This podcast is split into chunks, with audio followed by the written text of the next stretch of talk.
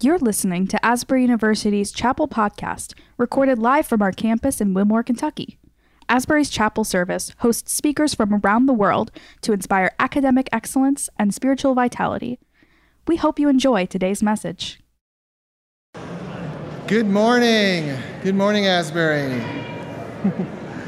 we open our chapel today on Engaging Culture Weekend in Highbridge.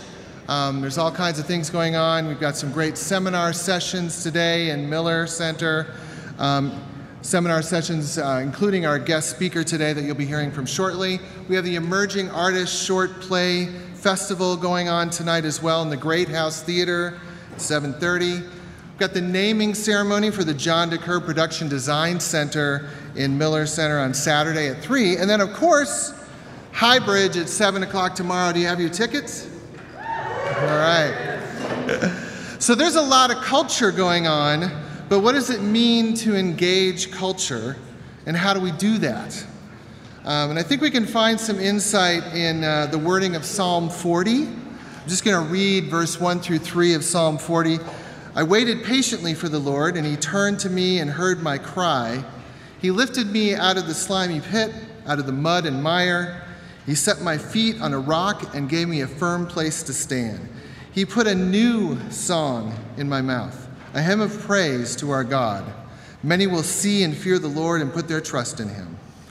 God puts a new song in my mouth. That's what stands out to me. And it tells me that one of the ways we engage culture is to make more of it. So, whether it's a short play, a short film, a storyboard, or even a melody. Um, it's making culture to the glory of God. So let's lift our voices to the Father this morning who delights in hearing the voices of his children. Romans 12, 1 and 2. Therefore, I urge you, brothers and sisters, in view of God's mercy, to offer your bodies as a living sacrifice, holy and pleasing to God. This is your true and proper worship. Do not be conformed to the pattern of this world, but be transformed by the renewing of your mind. Then you will be able to test and approve what God's will is, his good, pleasing, and perfect will. If you all could bow your heads and pray with me.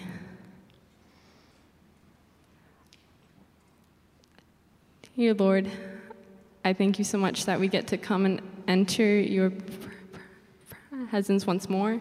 I thank you that we get to do it as a community. I thank you for being good to us, that no matter where we go and no matter where life takes us, what hits us, you're right there beside us and you give us strength. Lord, I just pray that you would be with us throughout this weekend and the rest of this um, Esther. I pray that you would be with the speaker and that you would speak through his words, that, be, that they would be your words, not his, and that you would open up our hearts and help us to listen. We love you, Lord, and we need you. It's in your name we pray. Amen. Good morning. I'm the other Professor Gaffney. And my job today is to introduce Cory Edwards. I think we have a slide for him. It's a pretty big ask. Uh, there's a lot. I mean, he's written and directed dozens of films like Hoodwinked and Fearless. He has written for Veggie Tales, created outside the box content like Smosh.com's Crogzilla Gets a Job, or Twitter's first episodic series, Roger Cosmonkey. In fact, Cory has done too much, and I'm frankly too busy to research it all. Instead, I could talk about our personal relationship. I've known Cory for two decades. Uh, we were in small group together. We prayed through each other's hard times and praised through our celebrations. I could talk about the wisdom, wit, and spiritual insight that he naturally inhabits, but like I said, I'm busy. Who has time for all of that? Being too busy to write an introduction, I asked myself, what would my students do? So I reached out to other people and had them write my introduction for me. Cory's son, Nate, age 13, says, My dad is kind and thoughtful and is always sacrificing himself for others. He's the best dad ever. I checked and it's a scientific fact. We'll see. His other boy, Elliot, age 16, says, Growing up with a dad who does stand up, I have to be careful. Everything I do is a potential bit, no pressure. My dad is fun, passionate, and devoted. He's a huge inspiration to me, and I'm sure he'll be an inspiration to you too. I guess we'll find out. Last is Vicky, Cory's bride for the past 30 years. Cory Edwards is kind of a big deal. Yeah, sure, he's a snazzy Hollywood writer, director, and comedian, whatever. What he's really good at is diffusing arguments with humor, showing up as a dad in every way, choosing integrity over all the industry temptations, sweetly loving me when I'm messy, and wielding immense talent with sincere humility. Cory is the real deal, and I am the luckiest. I, too, am also among the luckiest because I get to call Cory friend. Please welcome today's speaker, Cory Edwards.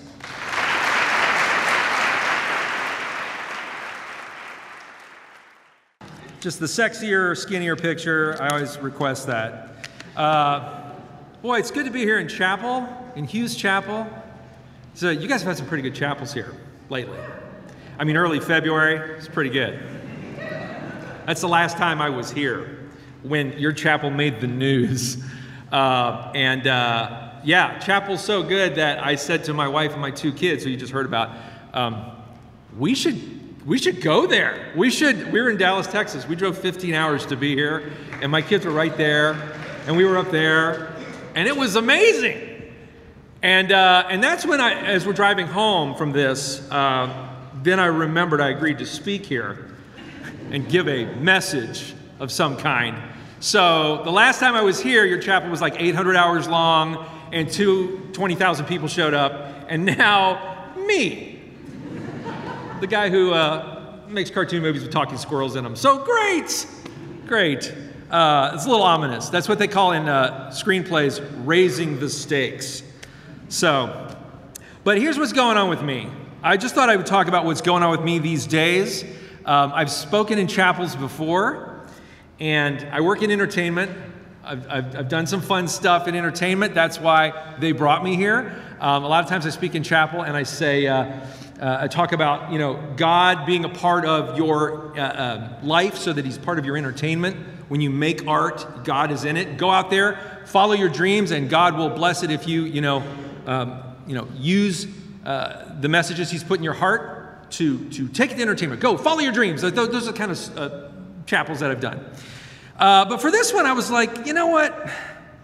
Like, can I be honest with you guys about what I'm going through? Like, in the past two or three years, uh, it's been a little rough for a lot of people in entertainment. It's been a little rough for me. Um, and so, you know, when you go through things like, uh, it's not even about the pandemic, but our, our industry has just gone through some big hills and valleys lately where people don't even know what makes money anymore. Uh, people don't know if they want to go to the theaters or go uh, watch something on their TV. And so it's really upset a lot of the things that, uh, a lot of green lights I thought I was going to get that I didn't get. So it, it just has made me think about a lot of stuff like, like, what is this all about? What do I do for a living? Like, in the light of eternity, as my wife likes to say, does it mean anything? So I've been asking myself not just about what I'm doing, but how I'm doing it or why I'm doing it. And I've been asking myself that stuff uh, because I've been running pretty hard at this career, this big dream, um, for 30 years. So I've invested so much that I've got roots pretty deep in it. Like, I don't know how to do anything else. You don't want me working retail. You don't. You don't want me building anything that you live in. I just, I can't relearn anything other than what I do, and, and I've, I've worked really hard at it. But lately, I've been convicted to ask myself and think about, like, is what I do for a living synonymous with who I am? You know, because I think as a man, that's like a man thing, I, I think. I've been told by people smarter than me that men associate what they do, their work, as part of their identity.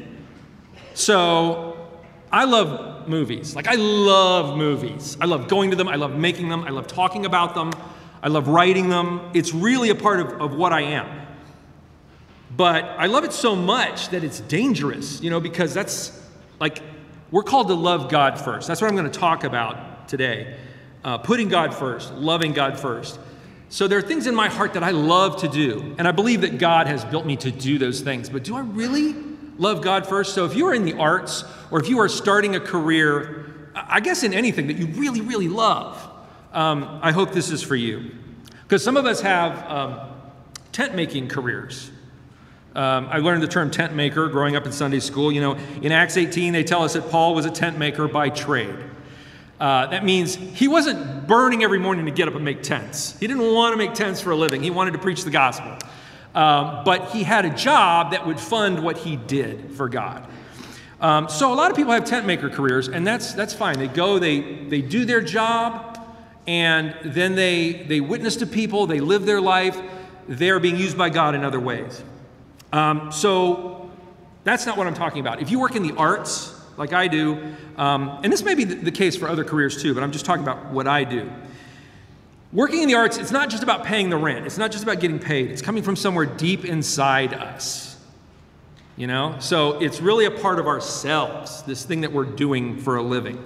Um, I've heard the phrase die to self a lot growing up die to self. That actual phrase is not in the Bible, but there are a lot of um, scriptures that are telling us to die to self, to put ourselves away.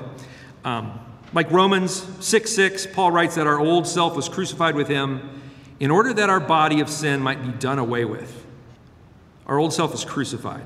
Romans 12, which I had you guys read, which I did not know was a big verse for you guys this semester, apparently. I just picked this because that's what I wanted to talk about. So there's a little God wink.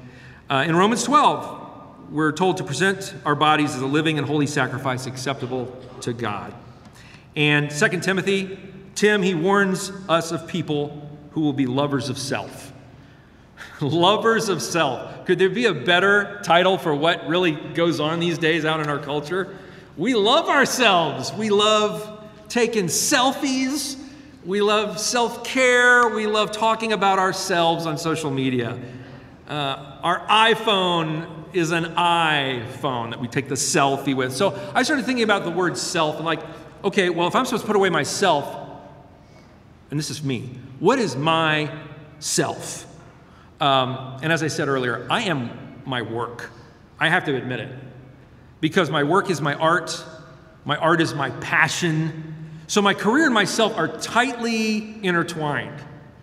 And that can be a problem.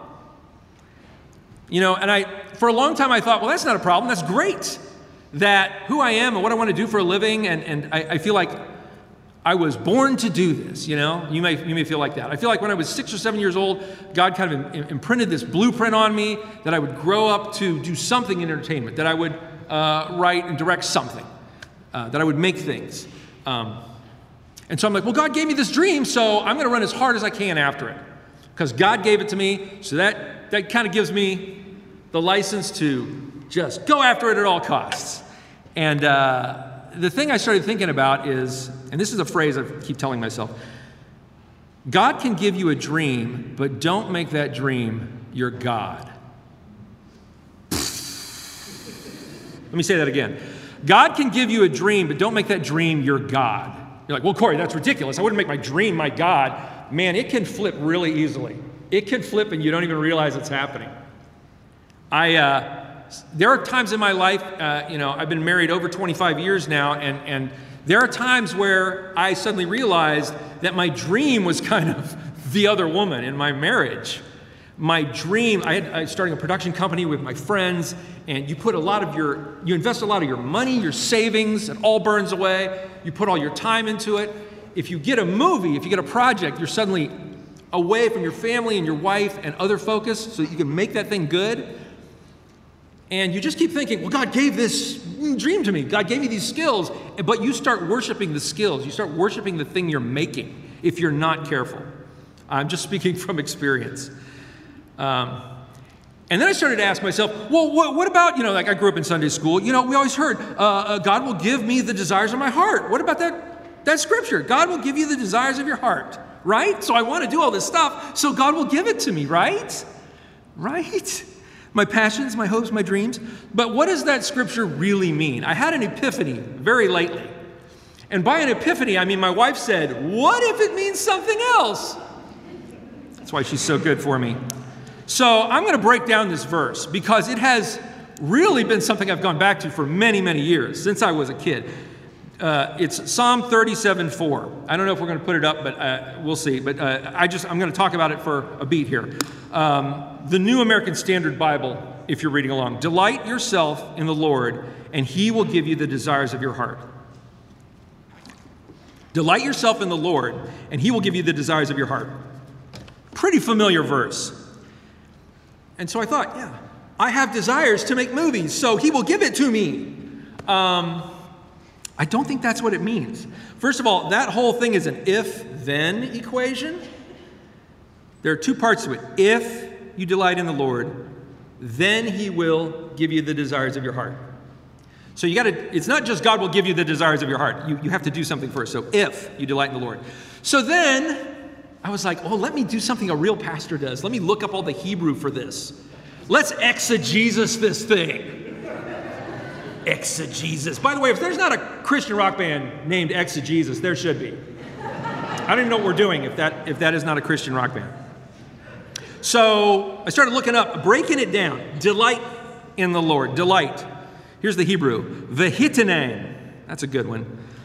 Delight. But that actual Hebrew word means, it doesn't mean we delight. It means um, to be soft, to be pliable, to live or spend in enjoyment of the Lord. Oh, wow. Okay.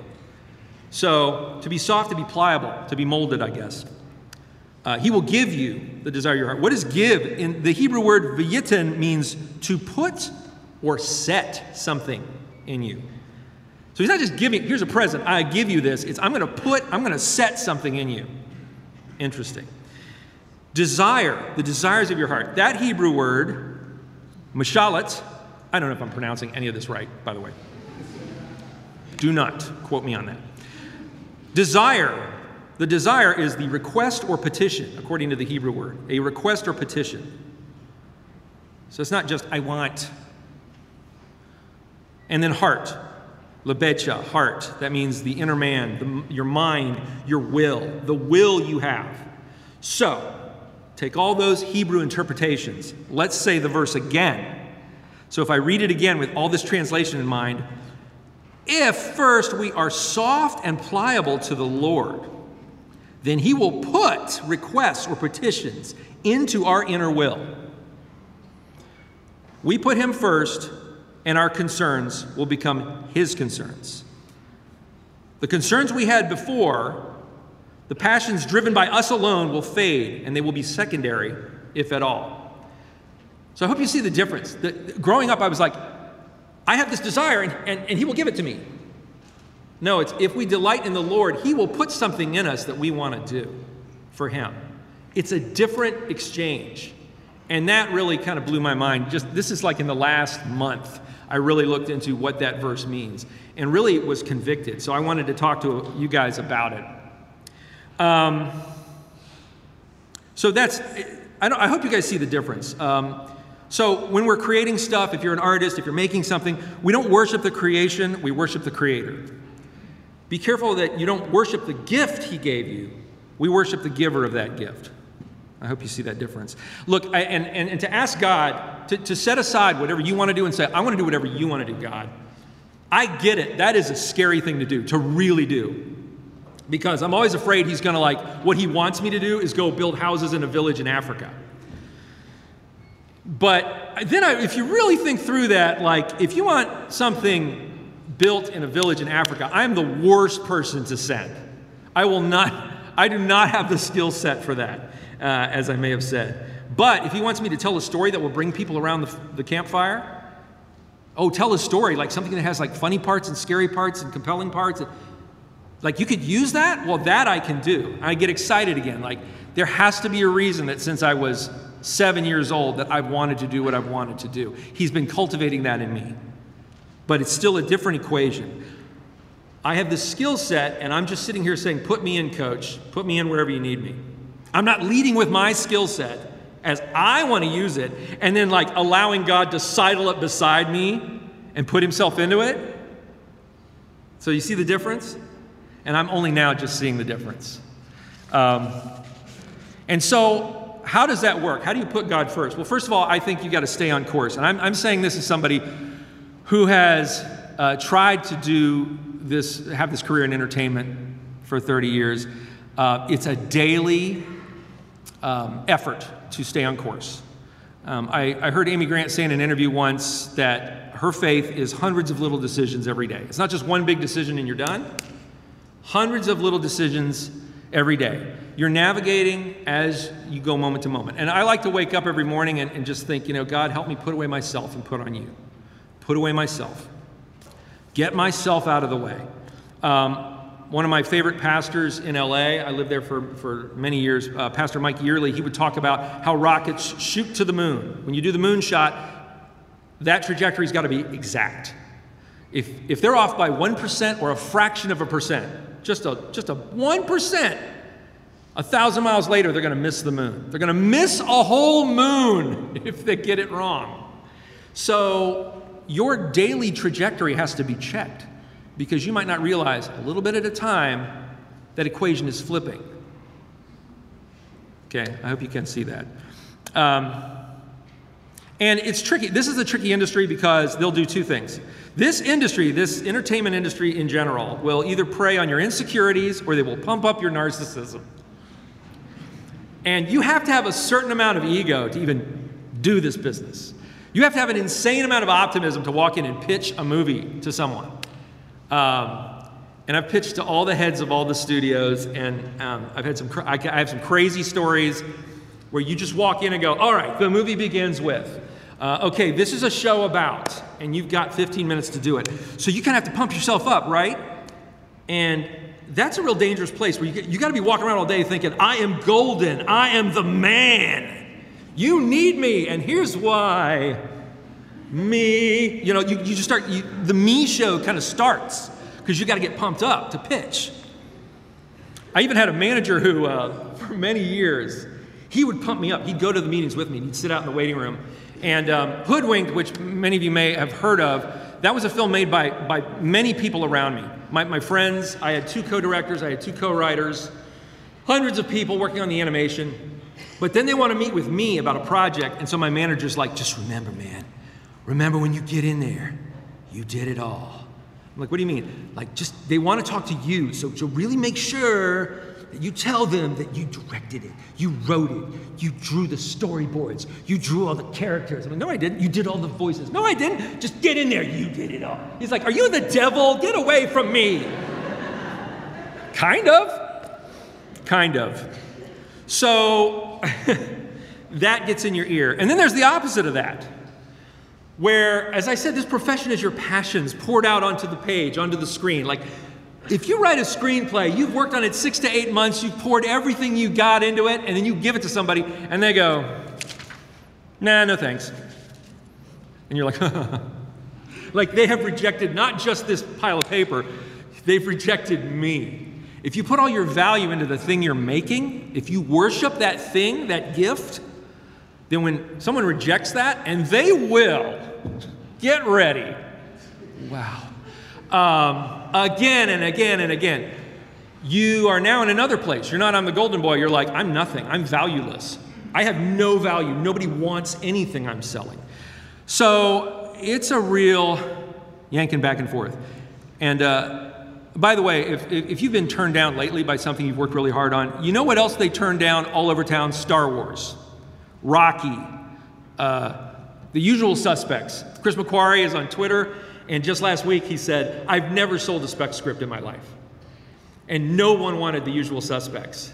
Uh, if you don't know the, the, film, The Usual Suspects, that he went out and raised his own money for, it won the Academy Award. But nobody wanted it, so take heart. Okay? Take heart. Uh, and Chris McQuarrie is now making every single Mission Impossible movie that comes out for the past five movies. So he's doing okay. But he took risks on himself. So, no human being determines your value, right? Whether it's bad or good. God is the only one who tells you what your value is. So, why would, put, why would we be putting any stock into anyone else? Why would we put anything before Him if He's the guy that knows our real value? So, what does that look like?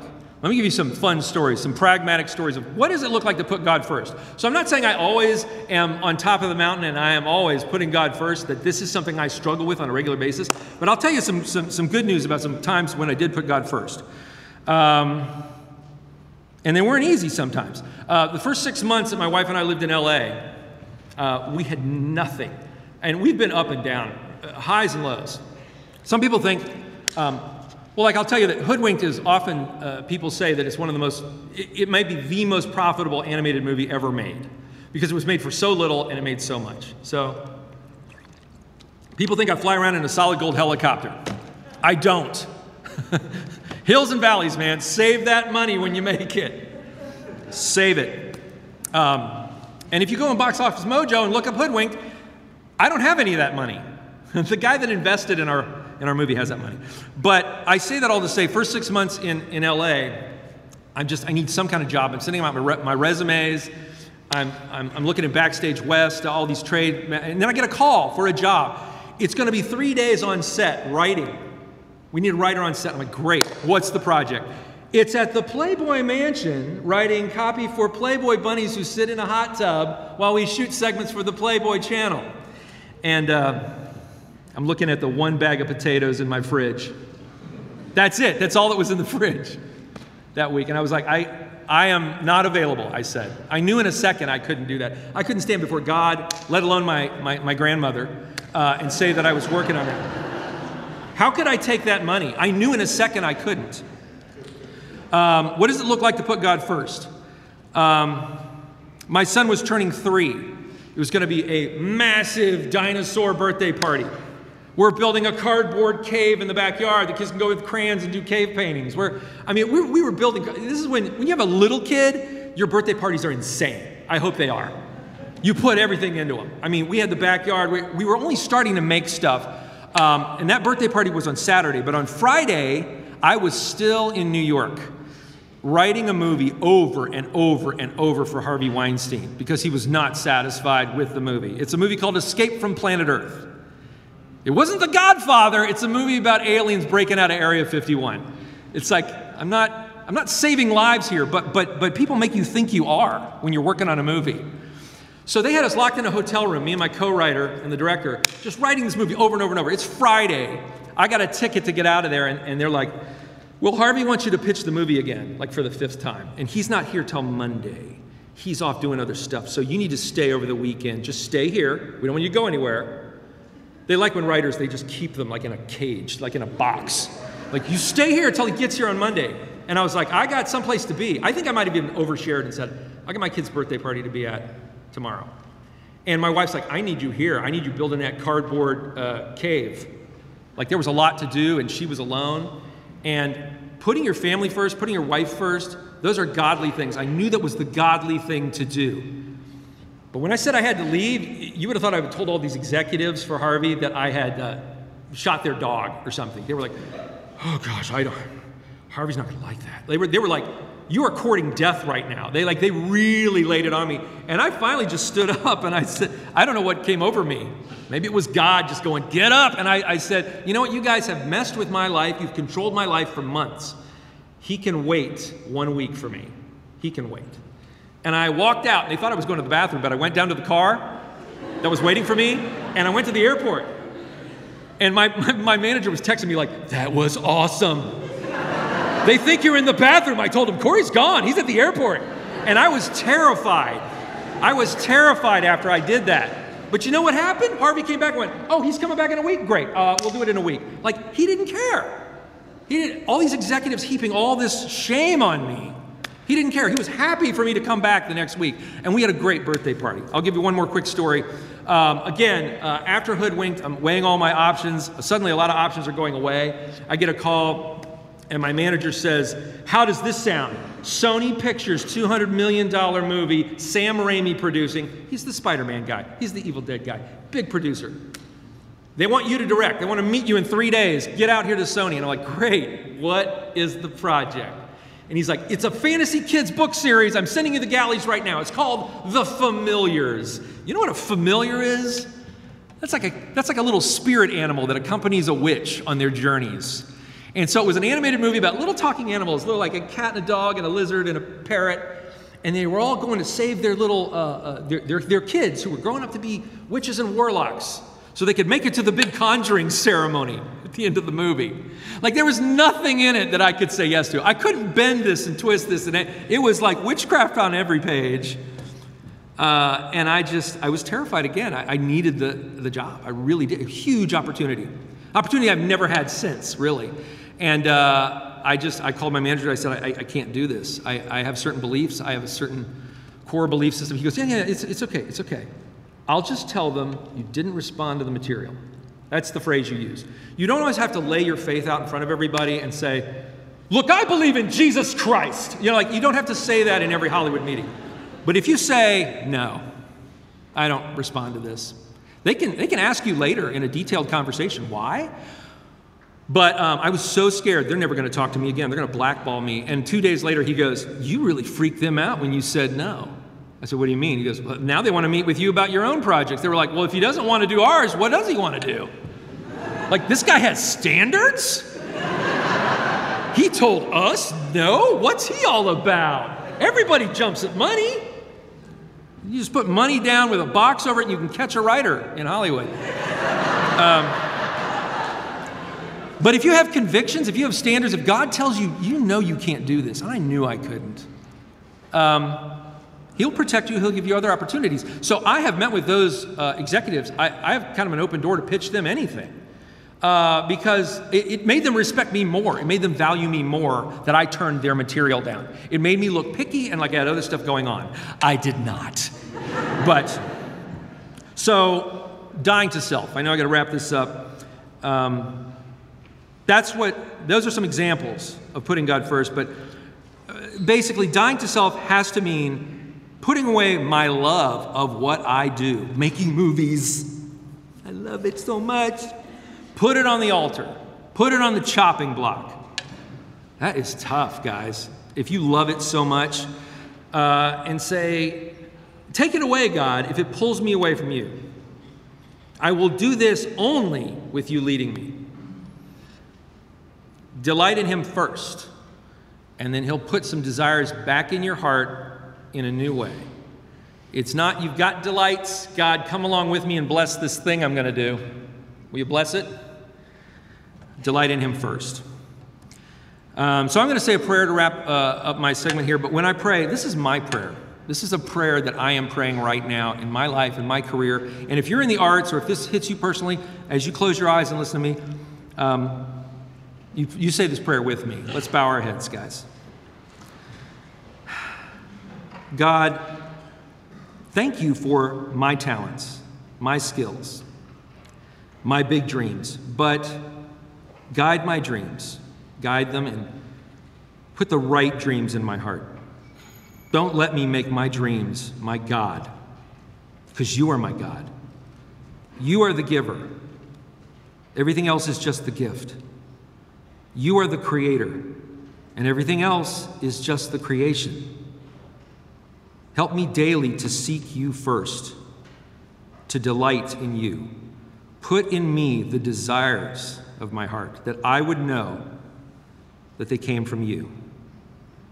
In your Son Jesus, I pray. Amen.